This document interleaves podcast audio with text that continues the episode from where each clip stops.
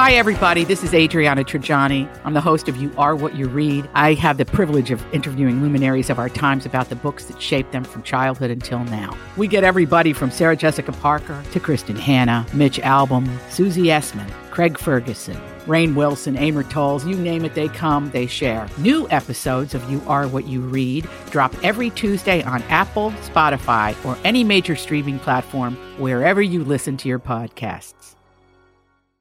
The Joyce Kaufman Podcast is being brought to you by Code Red Roofers, South Florida's leading residential and commercial roof experts.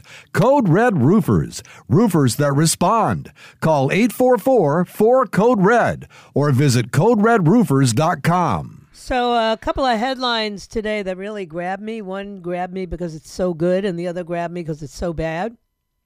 That's pretty much the uh, State of the Union. What can I tell you? The lead by one Donald Trump in Iowa hits 51% with the Republicans. So this is obviously going to be his election. The only way he doesn't get the nomination, it, there is no other way. Even if he's uh, tried and convicted, he's going to get the nomination. I'm pretty sure about that. But a nationally renowned Iowa poll shows that the smaller the field is getting, meaning, you know, the guys like Pence and and uh, the, the dropouts already, he just gets stronger and stronger, Donald Trump.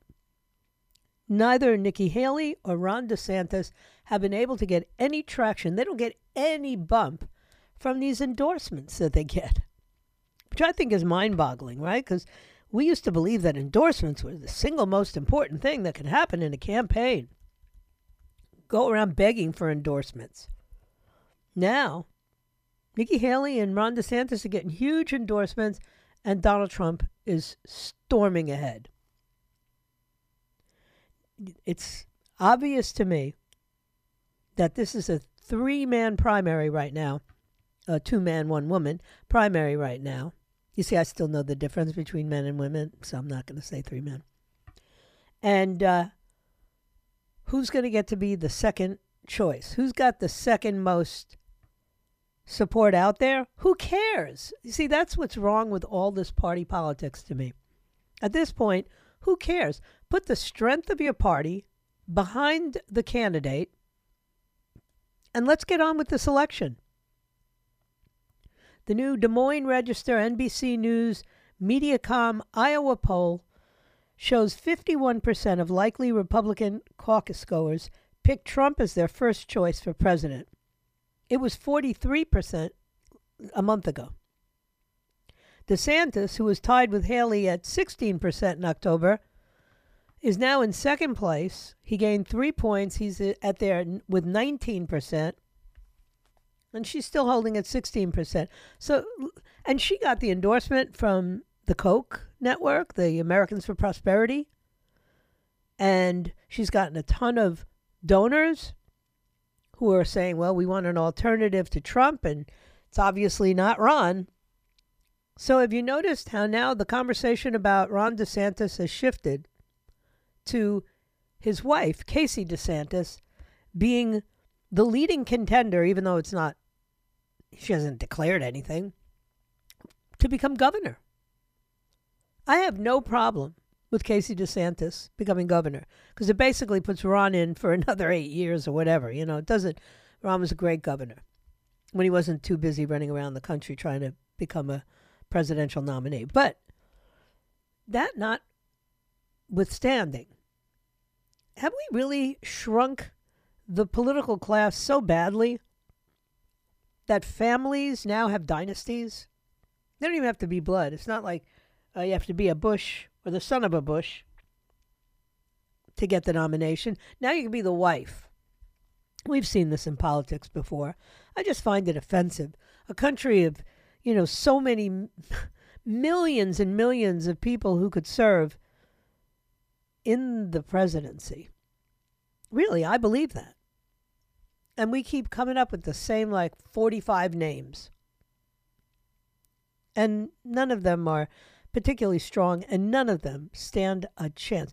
I mean, Chris Christie, how many times is that guy going to run for president just to tick off Donald Trump? Can't be worth his time. Asa Hutchinson, I had forgotten that Asa Hutchinson even was ever in this race. Vivek Ramaswamy is down to 5%. I said yes the other day on Friday. I have no idea why he entered this race, but I'm glad he did. I think it should be lots of new people coming out and declaring they want our nation's politics. And instead, we have it all concentrated in this small class. Did he go to Harvard? Did he go to Yale? You know, that, that kind of stuff is really, it's enough. Nice to see businessmen like Vivek Ramaswamy climb into the arena. It's not an easy place to be. I'm sure he's found that out the hard way. I also thought it's very interesting that no one has played up the fact that in the United States of America, everyone is eligible, as long as they're American citizens born here, to run for the presidency. They just have to be citizens, right? And of the two leading contenders in the first, well, at least in the first six months of the primaries season, you had two Indian Americans. It's not that big a group in this country. Can we all now agree that they may just have a little bit uh, of a better idea how to get educated, whatever country they're from or in? I think we could agree on that. But I keep watching. You know, there's 5% of the people that were polled don't have a first choice candidate yet. Really? You consider yourself a knowledgeable enough person to participate in the caucuses in Iowa, pretty important caucus, and you don't have somebody that you prefer, we're not saying you have to go with your first choice candidate in the end, but if the caucus was held tomorrow, you don't know who you would want? I find that stunning, but not atypical. What a wishy washy group of people we have become. Weak, insipid for the most part. Can't even articulate when something's evil. Now we have to hem and haw and say, well, it depends on the context. You know, kill the Jews. Well, it depends on the context. You can't make that kind of stuff up. I know you can't. So you have that going on. That was a headline that I was happy with. That uh, Donald Trump, his lead grew in Iowa. I believe that his lead is so substantial at this point that there really is no point in all of this blather that we're hearing about. We need an alternative. Well, the people don't think so. We don't really care what the political class thinks. I don't care what Mr. Koch thinks. The people think that Donald Trump has been targeted and dragged through the proverbial mud because they're so afraid of him. And then the people think back to what it was like when he was president and they go, he's my guy. When you keep seeing the lead expand, that means that people who didn't vote for him the first time are jumping in and jumping in before the primary is over. You look at the numbers of African Americans who are sick and tired of Joe Biden, I think it was up to 40 something percent. That's unheard of. You look at, uh, what was the? Hispanics. More than 60% of Hispanics are dissatisfied with Joe Biden. That's not good news for Democrats. It doesn't always lead to down ballot results, as we found out in the midterm and in some of these special elections, but it definitely speaks to the big one the presidential election. This is Trump's biggest lead, and this is no question a direct result of people who did not necessarily vote for him the last time or even consider him a good candidate the last time. I know people who didn't vote in 2016. And then they voted in 2020, but they had to hold their nose. You know, they voted for Donald Trump because things they knew things were better with Trump in the White House than they would be with Joe Biden. They knew that. But they had to hold their nose. They didn't like Donald Trump. Now those people are like, you know, wearing Trump hats and t shirts. Because after three years of the Democrats leading this country, and in particular of Joe Biden being the president of this country and Kamala Harris being one heartbeat away from the presidency, with a president who could be one heartbeat away at any time of his uh, end. And so it's just amazing. Donald Trump, with all the legal challenges, continues to soar in these polls. And trust me, he will get the nomination. And you don't have to trust me on this one, but I'm I'm pretty confident he will win the election. There was a headline that just shook me up though, and it should shake you up. I know I'm the only political talk show host that ever likes to talk about the economy and the finance world because it's boring and it makes people's eyes roll into the back of their heads. You know, nobody wanted to hear me talk about Charlie Munger last week when he passed, but Charlie Munger was one of my son's mentors. He worked with him, and you know, Charlie Munger was 99 years old, uh, Berkshire Hathaway's other half. Warren Buffett's Berkshire Hathaway did something that tells me and should tell you that alarm bells are going off in the American economy. And I believe, I'm not going to say that I have it on inside information because I don't. I have not discussed this with my son, although I will. But I always like to get out front with my opinion first. I believe that Berkshire Hathaway would not have done what just what they just did if Charlie Munger was still alive. I just feel that Munger was actually the brains in Berkshire Hathaway Buffett got all the credit. The what do they call him? The Oracle of Omaha. But when we come back from the break, I'm going to tell you what happened. And you're going to have to think about this. Not only think about it, but I'm going to ask you to do something I don't always ask you to do. You got some homework. You need to understand why this disturbed me as much as it did. And then, if you have any kind of calming mechanism that you can give me, you can email it to me at joyceradio at gmail.com because I'm a little shook up by what happened. And my instincts in the world of high finance, particularly in the stock market, have been extraordinarily good. Not always perfect, but extraordinarily good. I have a good sense of what's working, what's not working, what's moving, and what's not going to move. So I'm going to talk about it when we come back. Don't forget to download our app, the 850 WFTL app. That way you can participate in all of our contests, win prizes, and you can hear all of the ex- excellent podcasts. I was on there over the weekend listening to the UAP, the Unidentified Alien podcast. Excellent.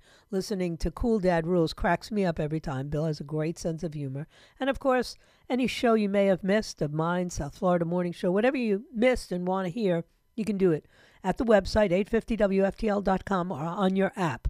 Let me take a quick break, and I'll be back.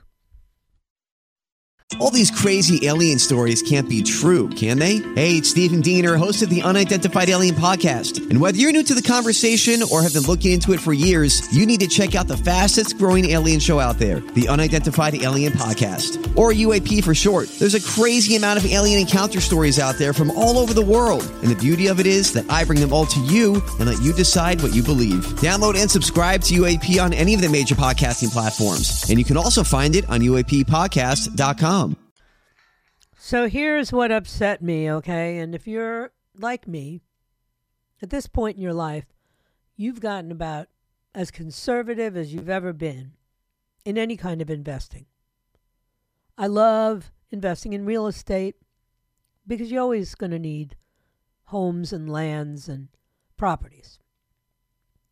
I have a small amount of investment in material stuff, minerals, not much. But I do like the stock market. First and foremost, I like it because I get to stick with companies that I know about and that I believe are good companies, companies that do the right thing. And it kind of gives you like the feeling you can stay away from companies who support things that you don't agree with. I know it doesn't matter, the companies. They're not sitting around going, well, I wonder if Joyce Kaufman thinks it's okay that we have a diversity, equity, and inclusion officer. They don't think about that. But I do. And it gives me a little sense of having some control at least over where my money goes. That's why I talk about Rubin Wealth Advisors all the time because I know that Bob Rubin invests in the kinds of companies that I would invest in. Thank you, Bob. what can I tell you? If you're looking for an investment advisor who shares your values, then Rubin850.com is a website you should check out. But eh, anyway, Warren Buffett, who is now really doing it all on his own, Berkshire Hathaway, just did this in the first three quarters of 2023. He sold almost $29 billion worth of stock, which is pretty substantial, even for Berkshire Hathaway. The Oracle sold 10.4 billion of stock in the first quarter of the year. In the second quarter, sold close to 13 billion dollars of shares, bought less than 5 billion. And in the third quarter, sold about 5.3 billion dollars worth of stocks.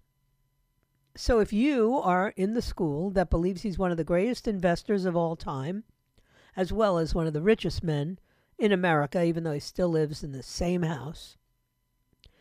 His moves are something that I watch very closely, and I try to analyze them, but you really can't because you find out things so far after the fact. But there are certain people that I read. I read uh, Stephen Hanke, who's an economist from John Hopkins, and he was part of the Reagan administration, and he was also um, I, I don't know. I used to interview him. And so I grew to develop a lot of respect for Steve. And he just wrote that a recent lightening up on stocks and accumulation of a pile of cash to the tune of $157 billion, mind you, is consistent with the fact that stocks are relatively pricey now. What does that mean to you? I'll tell you what it means to you a recession is right around the corner, according to Berkshire Hathaway's Warren Buffett. The money supply of the United States, which is, you know, broadly measured, started contracting in July of 2022 and has been dropping like a rock. Just since last year, the money supply in the U.S.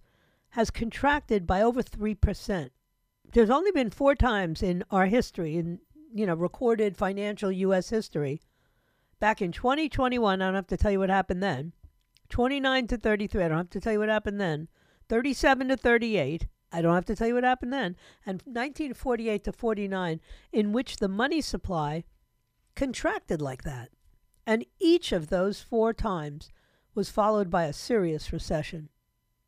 So this contraction clearly the likelihood is it's going to lead to a recession. Now, we don't hear anybody talking about that. That scares me. Because if you're expecting a recession, which apparently Warren Buffett is, what's your best move? I know that Warren Buffett loves to fish in troubled waters. And with the Fed putting the money supply in a nosedive, like the ones we've been seeing since, I don't know, 19, well, we haven't seen one like this since the 30s. Warren Buffett is anticipating that that's what's coming, that things are going to get very, very tough in the market. And then he's in a great position. He's accumulating all this cash. And by the way, in full disclosure, I'm going to cash a lot too because you, when things get really crazy, you'll be able to to use that cash. And that's where Buffett has made big bucks over the years. He lends money to and rescues all of these distressed financial institutions. So, and, and in the meantime, while he's waiting for this to happen, he's getting a decent return on his cash anyway. Now, couple of investors that I was looking at this morning that I also follow and read, like David Wagner at Aptus Capital Advisors, he told Newsweek that Buffett is likely holding on to more cash because insurance costs have increased. And historically, Buffett has stated that his company likes to hold cash on its balance sheet to cover potential insurance losses. Or he's keeping cash on hand because of market weakness. And right now, cash is a pretty, uh, you know, it's, it's getting a healthy return.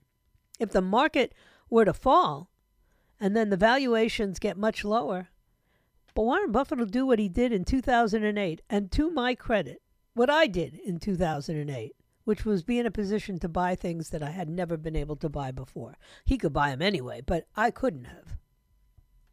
But when you got cash and everybody else is frantic and selling, you buy. That's the secret. Yeah, I love when people say, like, well, what is the real secret to investing?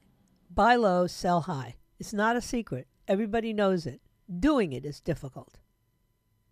Warren Buffett does it Nobody does it better. So I do. I watch him. I follow him, and I'm a little bit nervous just uh, just watching what he's done this year. That we're in for some pretty troubled economic times, and followed by a recession. I'm old enough that I don't have to live in like a state of panic, but my kids should be pretty worried about it. I know Derek is. But I think my daughter and her husband and my other kid, they're they're just all like, well, whatever will be, will be. They're not savvy investors. They're not sophisticated investors by any stretch of the imagination. Um, I wouldn't pat myself on the back, but I definitely know more than any of them. the only one who knows more is Derek. But Derek is so obsessive compulsive that I, I can't spend as much time looking at the various uh, charts and tables and Fibonacci's and all the rest as he does these days. But there was a time when I did. And it's a good thing to do. Anyway, let me take a quick break. I will be right back. Don't touch that dial.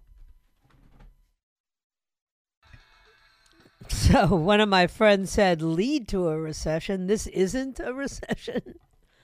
I guess a lot of people are sure feeling that way, right? I get it. I do. I see. I went out this um, late morning. I had to run to a local, you know, little shopping plaza. It's got a few different stores in it. It's not exactly a mall, but it has, uh, you know, a Ross and a Ma- TJ Maxx and a Walmart there and uh, some other stores. But I went over there. I had to get a particular item, so I wasn't going to do a lot of wandering around shopping. Plus, it's Christmas time. Hanukkah, fourth day, whatever. And the last thing I want to do is be jammed into any kind of store with crazy Christmas shoppers, right? But I go to this little plaza. Usually, it's this is a plaza that's fairly busy all the time. It's on the corner of this. Let's see, the northeast corner of Atlantic Boulevard and 441 in Margate.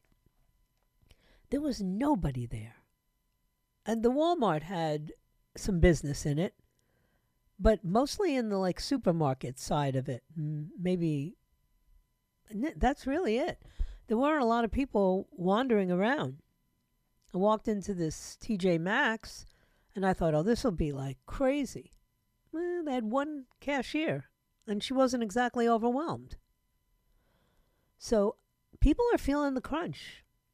People are not splurging the way I keep being told that they're they're going to splurge. If you read the headlines on half of these news sites, it's about oh, that's going to be the greatest shopping season, sales season. Now, granted, I know how many people are going to do 50 to 80 to maybe even 90% of their shopping online. I got my hand up. First of all, it's convenient. Second of all, I get these little wish lists from my grandchildren. They post them at uh, the website, and then all I got to do is hit the button, and it's over. I don't have to go stand in lines and try to find. I was in TJ Maxx. Was it TJ Maxx or Marshalls? I was in that. That was the store I went to. Marshalls. I'm in the store, and Marshalls is a clothing store. I mean, they have housewares and things of that nature. But I was in there for to get someone an article of clothing and they had piled up tables of toys and games because they're not going to miss the shopper. Know, if you're in there buying clothes, you have to have some children on your shopping list. And so there was this one woman, and I could really check her cart out because there weren't that many people in the store. She had two carts, by the way, and had filled them both with the kind of toys and games that I know nothing about. Like totally out of the age range of my grandkids. Although I guess Carter maybe is in that age range. Carter only wants uh, what are they called? Uh, Transformers. That's he's into Transformers. So that's easy, right? But there were all kinds. Now the big thing is thoughtful toys, toys that children have to use their brains, which was always my first choice, right? I like games. My kids had a lot of games because I think games and interacting with other kids, even if they're your siblings, is a good way to learn social skills. Also, a good way to learn how to lose, something that my son Derek never learned, but we tried. So I'm looking, and there were no games on these tables that were piled high, but there were these thought toys, which were like magnets that you could build shapes with. Actually, look kind of cool. Uh, you know, I thought about maybe getting one, but I just didn't have anybody in that age range. It's like for a two to four year old. But all I kept thinking is, why would you fill up your two carts like this lady had done? And now you got to drag all that stuff home and then you got to wrap it. And then, if you're like me, you have to ship it. Half the time in the early days when I was, you know, when I had my first grandchildren, you go berserk, right? Especially if you can't be there with them on the holidays. And it's like you're at the UPS, uh, whatever you call a store, three times a week for weeks. And you're spending more money on shipping than you spent on the actual toys. Why would anyone do that today when you can have them shipped directly. It wasn't that easy back then, and I didn't want to do it. I was experiencing it. Is anybody in your house suffering with this dry cough thing? Because everybody around me is, including me. And I don't know what it is. I have no other symptoms. I have no fever. I have no sore throat. I have no conge- well, I have a little congestion. But it's like a dry throat and yesterday at church, I'm listening to half the congregation choking. And I guess that's where I got it. But anyway, let me get back to politics. I'm sure you've had enough finances and enough of my Christmas shopping saga, but I'm telling you, people are not spending money the way they were. And I'm looking also at the people in my community who are leaving and moving outside of Florida. Old people are leaving Florida old people are feeling the crunch. It's expensive for an older person living on a maybe a single social security check when you have insurance costs going up through the through the roof. Although I did read an interesting piece today about a proposal here in Florida that people should be able to buy home insurance without being subjected to the brutality of roofing in other words, the policies have gone through the roof because insurance companies are demanding that people get new roofs. You know, they have all these aging roofs and they paid off a lot of money apparently in years past. And so now they've decided that they're just going to increase premiums to a ridiculous level and the average family homeowner is struggling. So they got to do something in the Florida legislature. And I saw it was a pretty interesting article about how they were considering keeping the portion out of the insurance policy the roof. And and I think it's a great idea because if and when you do need a new roof, then you buy it, you pay for it. But if you don't need one, why should you be paying insurance premiums that are forcing you to consider leaving Florida? I brought this up to uh, Blaise and Golia two years ago. I've been talking about this for many years. And you got you have to admit there's a lot of people who are not going to be able to make it. I was just looking at in my own community people who are on fixed incomes who see a $190 increase in their homeowners and the maintenance fees are scared to death. Because this has been happening uh, you know substantial increases every year but now it's really big increase and they're terrified. They don't know how they're going to do it. They've depleted a lot of their savings already. And so they better come up with something. And i'm not adverse to segregating the portion of your insurance that's devoted to roofs you know i'd, I'd rather take the chance than be paying these astronomical premiums. And I know there's a lot of people that won't be able to pay them.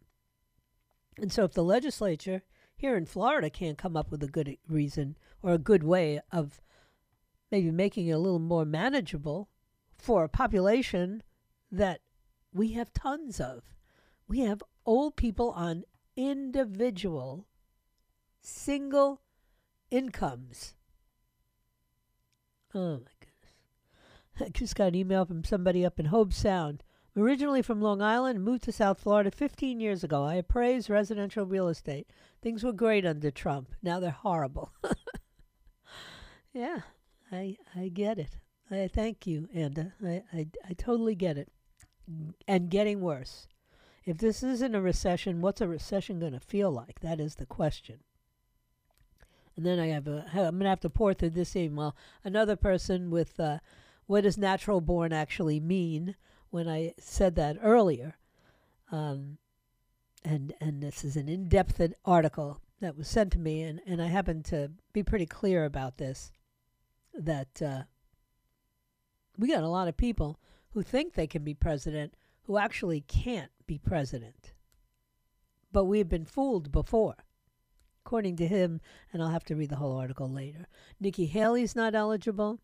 Kamala Harris is not eligible. I haven't heard those two yet. I remember when we were arguing over John McCain, who was born on a military base. So he definitely was. They're not natural born, but you do have to have two citizen parents.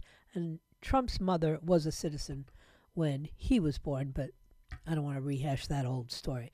Anyway, let me take my final break for today I have one more segment left.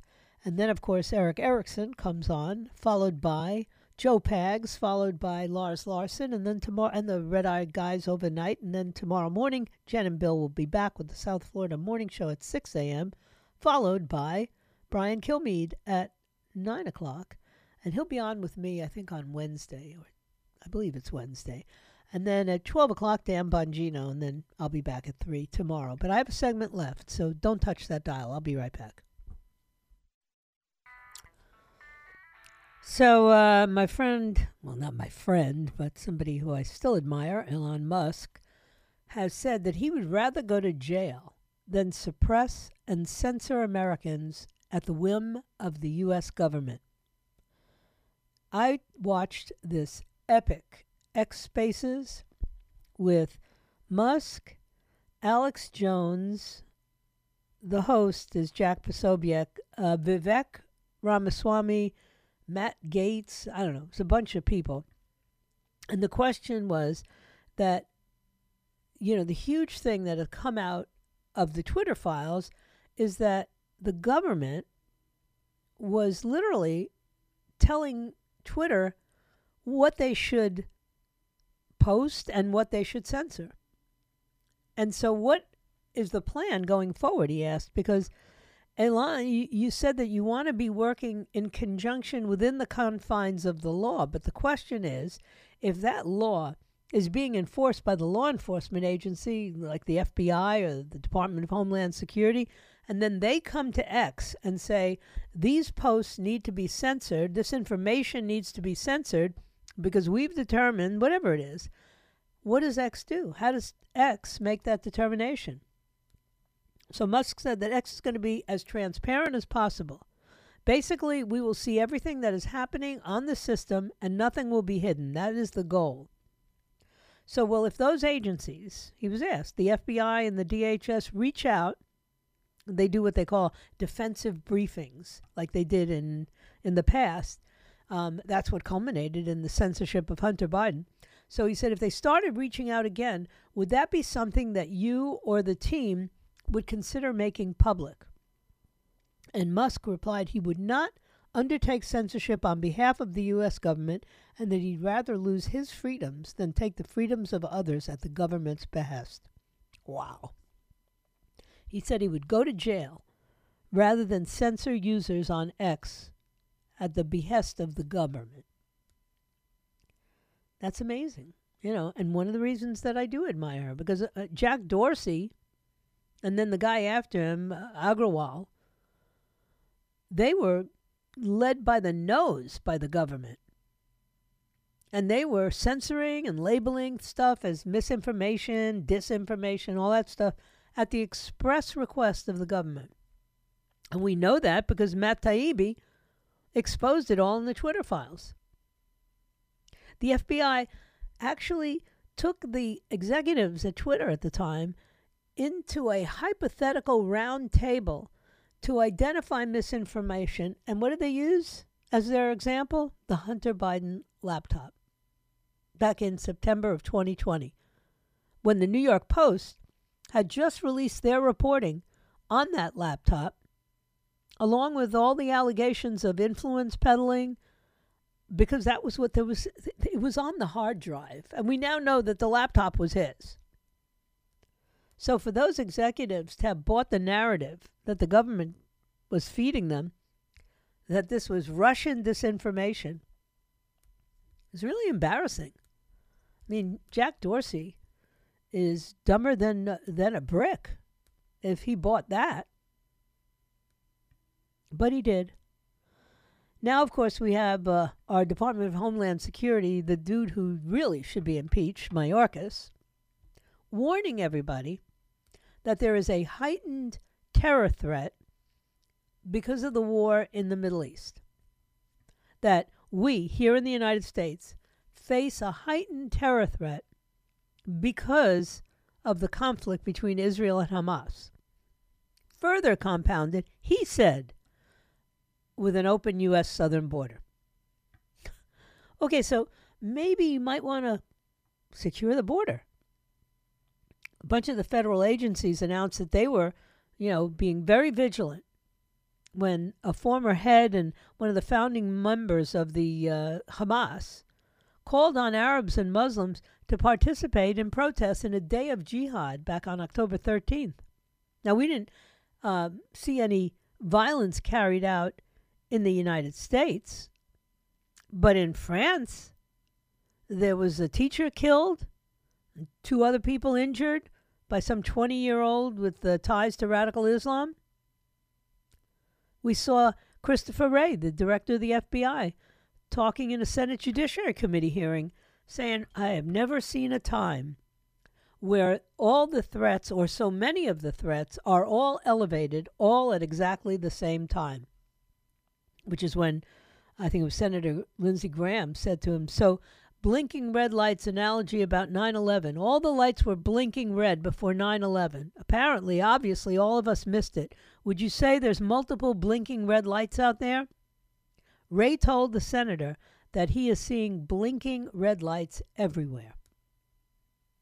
Well, if you saw the footage from Lukeville, Arizona last week, where you had the um, Turning Point guys and, and Bill Melugin filming just thousands of illegal immigrants crossing the border, getting on government funded shuttles that were taking them to Tucson, Arizona to be processed.